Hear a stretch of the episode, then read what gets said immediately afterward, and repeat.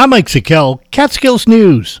Monticello police have arrested 36 year old Arthur Uhl of Monticello on felony weapons charges and unlawful imprisonment, as well as misdemeanors of menacing and endangering the welfare of a child. The arrest comes after police were called to the Sleepy Hollow apartment complex shortly after 8:30 Tuesday morning. Police were told that a woman was being physically held against her will and being threatened with a firearm.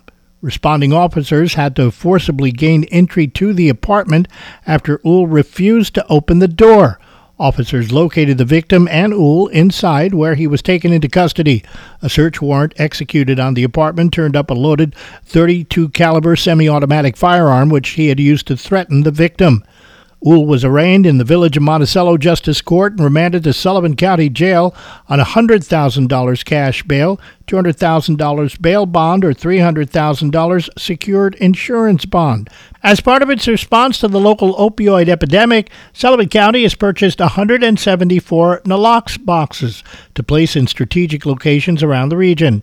Naloxone is the drug commonly referred to as Narcan.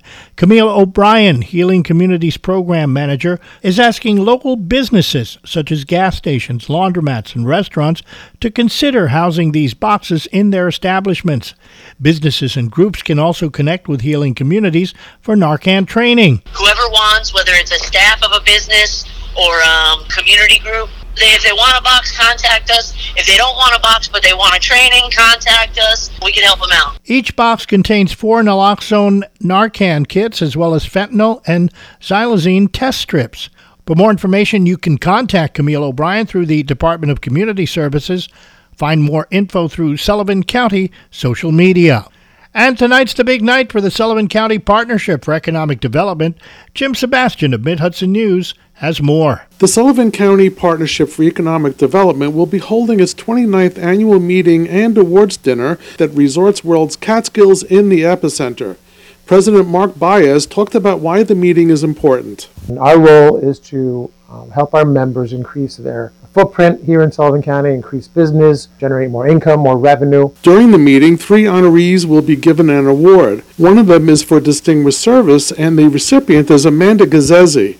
Amanda spoke about being honored for her service. I feel like when you volunteer for something, it's a devotion of time that you're willing to give, and I always try to give it my all. Um, part of my job is to see 30 to 40 businesses on a daily basis, so I'm out in the community to help develop Sullivan County to make it a community that everybody wants to be in. There's more to the story. You can find it at midhudsonnews.com. That's what's happening. I'm Mike Sikel, Catskills News.